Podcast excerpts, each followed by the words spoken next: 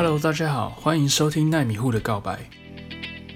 奈米户以股市来看的意思，就是持有非常少股数的投资散户。那我会开这个节目的动机呢，是因为随着现在投资股票的管道越来越多，越来越方便，身边很多朋友对于股市的认知就像一张白纸一样，想投资却不知道怎么下手，或是他观念还停留在买股票就像赌博一样。主要想借由这个频道，以小资族的观点和大家分享自己的理财心法与投资的经验和观念。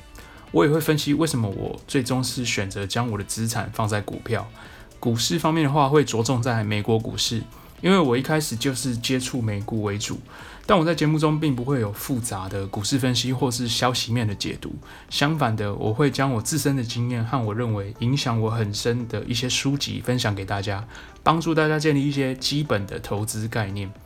当然啦、啊，并不会单纯只聊股市。节目前面会先一步步帮大家导入理财投资的概念。其实会发现，投资和我们的生活是息息相关的。非常欢迎对投资有兴趣或是理财有困难的朋友相约来收听。